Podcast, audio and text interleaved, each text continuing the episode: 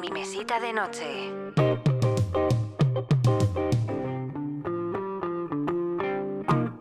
Hola, ¿qué tal? ¿Cómo estáis? Toca episodio final, 8 de la Rueda del Tiempo. Por fin, hemos llegado hasta aquí, joe. Sí, no, teníamos ganas ya de pasar a otra cosa. De hecho, vamos a hacer primero un análisis del 8, las cosas más importantes, luego ya un balance de todo lo que ha sido esta serie y por último las especulaciones para las próximas temporadas, que va a haber unas cuantas, esto es seguro, que Amazon quiere que se convierta en la serie insigne. Bueno, no, junto con El Señor de los Anillos, como lo fue Juego de Tronos para HBO. Evidentemente ya esto lo hablamos en el primer análisis, que no podían compararse y tal y cual. Entonces, conocemos al dragón renacido que hubo antes, 3.000 años antes en concreto, que se llama Luis Serin. Es evidente que le han dado pocos minutos, o sea, ni siquiera llegar al minuto y pico, pero porque querrán desarrollarlo mucho más adelante. Pero de todas maneras, tú sabes que las primeras impresiones cuando conoces a una persona son súper importantes. O sea, tú conoces a alguien y ya, sin darte ni cuenta, porque no es algo que hagas conscientemente, tú ya te has hecho un análisis, una ficha, ¿sabes? De esa persona, lo que piensas. Y es muy difícil cambiar algo después de esa primera impresión. Sí, que aquí las primeras impresiones no son... Para mí no fueron ni malas ni buenas. Es un personaje más. Es que no te dice nada. Es que no dice nada, no... Pues eso, le falta, como tú dices, presencia. No. Y punto, ¿qué más vas a decir si solo aparece 20 segundos? Exactamente, ¿qué más vamos a decir de él? Pues nada, pasemos a lo más... a la chicha. Vamos a la chicha. Vale, estamos en esta fortaleza... Y ahora se han quedado Nynaeve, Ewin, Lan. Sí, Nynaeve le avisa a Lan, le dice cómo seguir el rastro de Moiraine, que hay algo que tiene ella que la delata, pero no sabemos el qué. Imagino que es porque puede seguir la fuente, el hilo de la fuente. Pero a ver, hay una cosa que estuvimos hablando en los otros episodios de lo que creíamos que iba a pasar, porque la cosa se quedaba así un poco coja con estos personajes. ¿Ahora qué hacen? Dijimos, bueno, pues o se mueven y van en busca de Ran y de Moiraine para ayudarles, lo que pasa que evidentemente no tiene sentido si hemos dicho que quien va para allá se muere si no es el dragón renacido. Por cierto, ¿y eso le aplica a Moiraine? Pues evidentemente eso lo dicen literal en la serie. Ran le pregunta, oye, ¿y eso de que quien venga conmigo y no sea el dragón muere se aplica a ti? Ah, no bueno, se calla y le da a entender que sí. En plan, sí, pero me da igual, voy a ir, ¿sabes? Porque además, si te das cuenta, ya no va... ya va para asegurarse que si Ran al final se decanta por el lado oscuro, pues al final le va a matar. Va, de repente te despiertas, tienes aquí una cachorrajita de cuello muy linda y tú sigues para adelante. Sí, no dices, oye, señora, esto no habrá sido usted, ¿no? Claro, o sea, tú cuando ves eso... a ver, yo creo que te paras a pensarlo. Que no tiene más, que no es lo importante. Ya sabemos cómo era Moiraine, o sea, ella tiene una misión. Vamos, que si lo tiene que matar, lo mata, ¿eh? No, lo ha dejado claro. Lo que pasa que, a ver, el oscuro le ha quitado los poderes a Moiraine, que también es importantísimo. Estos los libros... En fin, es que las comparativas con los libros... En este caso, la serie ha cambiado 1000 cosas. Ahí, en este episodio también ha cambiado 200. Y lo de que Moiraine pierda los poderes a estas alturas de la vida... Es de risa, no sé cómo la van ahora... Esto va a formar parte de la sección especulaciones. Pero se queda muy cojo ahora el personaje. Veremos qué hace. Evidentemente no se va a quedar quieto. Pero no vamos a entrar. Porque además nos hemos desviado. Ahora hemos saltado al otro bloque. Simplemente quería comentar una cosa del ataque de los Trollocs a la fortaleza. Y, bueno, dos. Por una parte, cuando en El Señor de los Anillos los trolls atacan el abismo de Helm, ¿te acuerdas? Sí. Es una película del 2002, ¿vale? Y es, los trolls son mega creíbles. Sí. Y no hacían falta mucho CGI, o sea, estaban todos maquillaicos con sus... Vamos, es verdad. Aquí porque me parece todo sacado de un videojuego de la PlayStation 3. Pero si los videojuegos de la PlayStation 3 son mejores. Tienen mejores gráficos casi a veces, de verdad. Sí, la cosa es que esto parece una serie del año 2000. Sí, a veces en cuanto a efectos especiales, 10 millones con la tecnología que hay ahora. Siendo una serie de fantasía, viniendo de Amazon, esperábamos mucho más, tío. Y una batalla que ha sido la gran batalla, la primera gran batalla que tienen pues, en esta serie. Poquita batalla he visto yo, ¿eh? Muy lamentable. Y luego, por otra parte, Winning Knife, estas chicas, o sea, están endiosadas. Sí. Literalmente, o sea, ¿estas niñas de dónde salen? Sí. Se han cargado, creo que dijeron 10.000 o 20.000, entre 10.000 y 20.000 Trollocs, sin tener ni puñetera idea de cómo usar la fuente de forma consciente. Simplemente, bueno, aparte que en el libro se especifica, si tú utilizas la fuente sin haber sido instruido por encima de tus posibilidades, o sea, ¿me entiendes? Sin haberlo controlado, pues mueres. Sí. Bueno, pues aquí no, aquí estas tías saben unir sus fuerzas, mujeres al poder otra vez, y vamos a cargarnos de un soplido a todos los que están aquí, toda la peña. No tiene sentido, es otra escena reivindicativa y la parte en la que Nynaeve se muere, porque además es que se muere, tío. Y antes de morir, recuerda, las mujeres vivimos... No, la frase esta del principio. Vivimos solas y bla, bla, bla, y a la vez estamos todas unidas y jamás seremos vencidas. En fin, ¿en serio? Y encima Egwin como que la resucita porque estaba... O sea, la tía estaba frita, tenía la cara frita y ya no respiraba. ¿Me entiendes? No es que la esté curando, como hace Egwin en el otro episodio. Aquí nos quieren demostrar que es... tan o más poderosa que Nynaeve, pero a ver, una cosa es curar a la gente cuando está a punto de morirse y otra cosa es resucitar muertos, porque si no, Nynaeve, por ejemplo, la tía esta que muere del Ajah no sé qué, del verde... Eso pregunto yo también. A ver, o sea, hay unos límites, si estás muerto, frito, se acabó, chimpún, no hay más. ¿Y en el libro eso es así? Pregunto. No, tío, ¿qué va? Si aquí están empoderadísimas, o sea, pues eso, endiosadas. Vaya, vaya, yo pensaba que eso... Era igual a en ver, el libro. Hay una Ajah que es el amarillo que están como especializadas en curar. Cura muy bien. Y de hecho Moiraine podría haber pertenecido al amarillo porque si te das cuenta tiene como mucha facilidad para curar. Esta serie ha sido una reivindicación feminista pero extrema. Bestial, en plan... bestial. Es que son personajes femeninos que, mira, yo no lo podría definir mejor. Los quieren endiosar, ¿no? Y son las ganas de crear personajes muy poderosos. Mujeres, porque no habrás visto tú todavía un hombre... que iguale en nada, ni, no, ya no te digo con poderes, te digo por personalidad, por aplomo, por lucha. Ni siquiera Lan todavía no se ha visto casi nada, tío. Más que un acompañante que apoya y ya está. Y el tío es el rey de Malkier. O sea, vamos, sí, pues no parece rey. Mindundi, ¿me entiendes? No parece rey, desde luego. No parece rey, tampoco parece rey. Es un personaje que me cae muy bien, muy, muy majo, muy simpático. Es lo que dijimos, es la versión... de... ¿cómo se llama este hombre? Aragón, pero en la Rueda del Tiempo.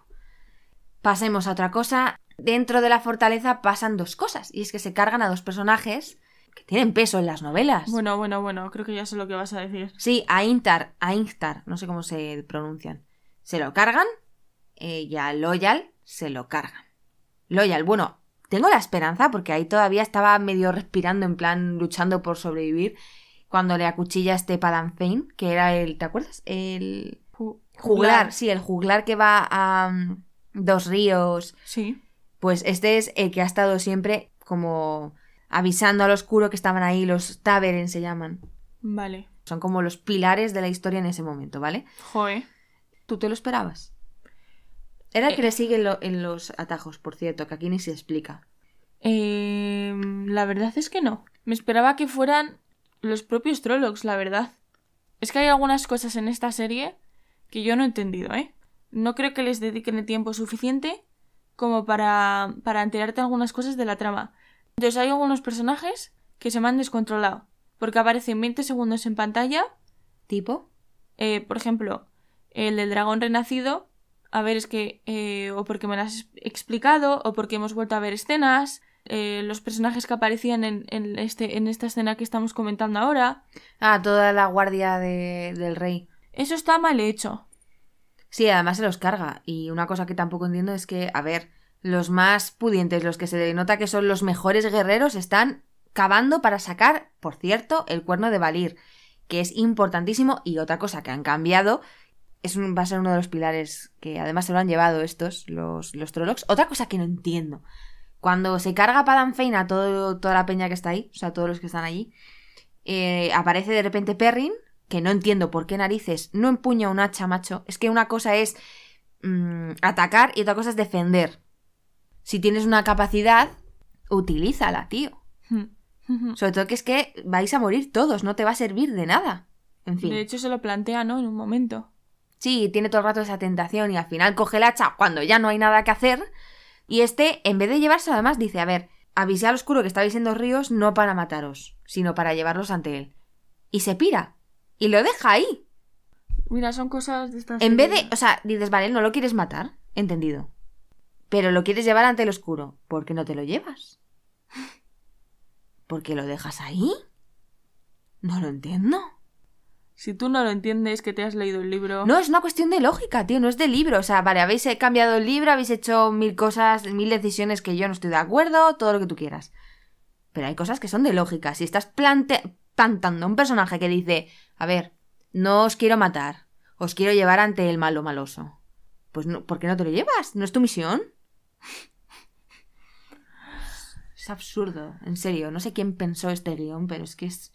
Revísalo, al menos una vez. Y el oscuro, vamos ya a la parte del ojo del mundo.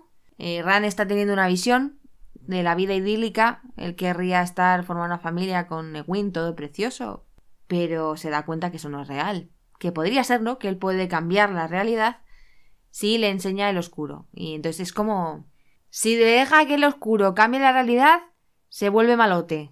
Si lucha contra eso, se vuelve del lado de la luz. No tiene mucho sentido, ¿no? Yo hubiera puesto otra dicotomía, otra cosa con más peso moral, pero bueno. Ah, que eso tampoco está en el libro. No exactamente así. O al menos no en este punto. Es que ya es tontería plantearse si esto pasa o no en el libro, porque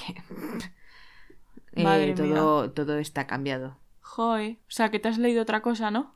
A ver, no. En el fondo sigue estando la esencia, con muchas cosas llevadas a un extremo, en plan, por ejemplo, el feminismo del libro, que también tiene momentos en los que, más que feminismo, es una falta de respeto o de degradación del hombre, o de endiosamiento de la mujer, pero al fin y al cabo la historia es la de un chico que es el dragón renacido, tiene que aceptar su camino y va a tener que luchar contra las fuerzas del mal, que son el oscuro y las tentaciones que le plantea. Y a su vez, pues están todas las cuestiones políticas, de las Aes Sedai, de los pueblos, en fin, de las razas y estas cosas. Eso se mantiene. Y el poder, la fuente, el hilo, los hilos que se tejen y la rueda del tiempo que renace, todo esto sigue igual. En ese sentido, sí, lo que pasa que, en fin, la han hecho suya. Absolutamente. Y el oscuro, vamos a ello. Bueno, ¿qué ganas tengo yo de decir? Dime. Venga, no, tienes ganas. Dilo. Que el oscuro no es un oscuro. ¿Qué es? Es un empresario. Sí, correcto. O un empresario, o un mayordomo, o una persona con traje. La verdad es que a mí me entró... O sea, me dio risa, tío. Más que otra cosa me pareció un... Ridículo. Un personaje malo ridículo, o sea... Que iba Oye, que parecía ropa del siglo XXI de ahora. Traje moderno, pero adaptado un poquito a ese escenario como muy teatral que es toda esta serie. Y sí, sinceramente, lo que tú has dicho es literal un mayordomo o... Para lo mí, que tú quieras, pero de este siglo. O sea, no de fantasía, vaya. No, salido de una serie turca, me dio la sensación de estas de ahora. Totalmente, sí. Pero otra literal. Definición muy buena. Y ahora ya solo queda, porque creo que aquí ya lo más importante está hecho. Luego, pues Ran se decanta por la luz y le dice a Moiraine que por favor le diga al resto que se ha muerto. A Lan no le da a entender que está muerto, sino que se ha ido. Es verdad. Porque además ella no puede mentir. No puede mentir, pero se le da muy bien dar a entender cosas que no son. O sea, vamos... U ocultar la verdad. Contar medias verdades. Sí, se hace experta en eso, igual que todas las Aes Sedai. Sobre todo, ella tiene como esa... característica, es como maestra en estas cosas. Pero al resto seguro que les da a entender que se ha muerto. Va a haber dramoncio, probablemente, quién sabe. Y ahora ya sí, entramos en las especulaciones. Porque realmente balance es al final. El balance yo creo que al final. Vale. Especulaciones, lo digo porque, por ejemplo, ahora que se ha ido Ran y ellos van a pensar que ya no está con ellos, que se ha muerto... A lo mejor tenemos el triángulo amoroso se ha deshecho, ya solo hay 2 personas, Egwin y Perrin. Vete tú a saber si los juntan, tiene sentido, porque ya nos han planteado la cuestión. Y además nos dan a entender que Ran no va a poder estar con Egwin. Son, igual que en el libro, son 2 amores que no están destinados a estar juntos. De hecho, es una cosa que le dice Min. Joder, ¿y eso lo dice la serie? No me acuerdo. No, en la serie no. Y Min se ha pirado, si te das cuenta. Coge sus apechusques y se larga. Sí. Nos la volveremos a encontrar, claramente. Y de hecho yo creo que Moiraine va a acudir a ella. Vamos a ver. Como su relación. Porque la verdad es que no me espero... O sea, no sabría especular sobre esta serie. Mira, te voy a plantear, por ejemplo, Min se pira, ok, nos la volveremos a encontrar, no sabemos en qué circunstancias. Moiraine pierde sus poderes y no puede regresar a Tar Valon por el juramento. Ah, me parece muy interesante lo de que haya perdido sus poderes. Eso sí, eso te lo compro. En plan, ¿ahora qué va a hacer Moiraine? No puede volver. No tiene poderes, pero tiene una misión y lo tiene clarísimo. Pues... ¿va a ir a buscar a Ran, por ejemplo? Intentará recuperar sus poderes, me imagino. Intentará recuperarse, ¿podrá hacer eso? En el libro creo que no. ¿Qué va a hacer? ¿Seguir con la misión? ¿Cómo? ¿Va a buscar a Min y luego a buscar a Ran? ¿Va a coger información? Yo apuesto incluso a que no va a salir en la segunda temporada, en el primer episodio, en los primeros minutos no va a estar. Yo creo que hasta mitad o finales, incluso en la última escena, aparecerá Moiraine del primer capítulo. ¿Pero tú estás segura que vas a ver la segunda temporada de esta serie? He iniciado un camino ya... No me queda otra. No, es que todavía tengo ciertas esperanzas de que remonte en algún momento. Bueno, supongo que es lo típico que se estrena, no hay nada para ver y al final... A ver, yo sé que guionistas... Pero vamos, que yo no lo sé, ¿eh? Guionistas de la Rueda del Tiempo. Yo sé que se suele ensalzar y poner por las nubes este tipo de series que tanto se esperan precisamente porque no quieres ponerla por los suelos después de tanta espera. Pero escuchad las críticas, por favor. Y revisad los guiones. Y releerlos, porque si los habéis leído... Por otra parte, Ran abandona a sus amigos, pero tiene una misión, y es ser el dragón renacido, acabar con el oscuro, que no está muerto. Y de hecho Moiraine dice, esta es la primera batalla de muchas otras. Y lo que está claro es que Ran va a tener muchas tentaciones. Esa es su batalla, ¿no? Él quiere una cosa que no puede tener, y va a tener que alejarse. Claro. Y por otra parte, lo que le decía Moiraine, no vas a poder evitar acceder a la fuente, porque te vas a ver en ciertas situaciones en las que no puedas evitarlo. Y eso te va a hacer entrar en ese bucle de locura. Él va a intentar, por supuesto, alejarse de todo el mundo. Le veremos, yo creo que en un poblado perdido del mapa. O en el bosque, literal. Ahí. ¿Solo? Sí, solo. Bueno, podría ser. Se podría valer ya por sí mismo. Sabría cazar. Puede ser, es buena opción. Le encontrará Moiraine, seguro. Por otra parte, Matt, no sé si te has fijado, ha vuelto a Sagaz Logoth, donde sacó la daga. La está buscando, seguro. Sí. Eso va a ser otra... Esa es otra trama interesante. Y muy interesante. No nada que ver con el libro, pero reconozco que está intrigante. O sea, el tío quiere volver a por la daga, se ha vuelto totalmente un Gollum de la vida y la va a encontrar, seguro.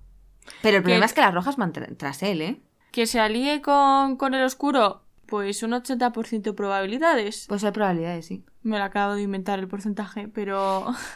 Y si las rojas van tras él, pues probablemente acabe muerto.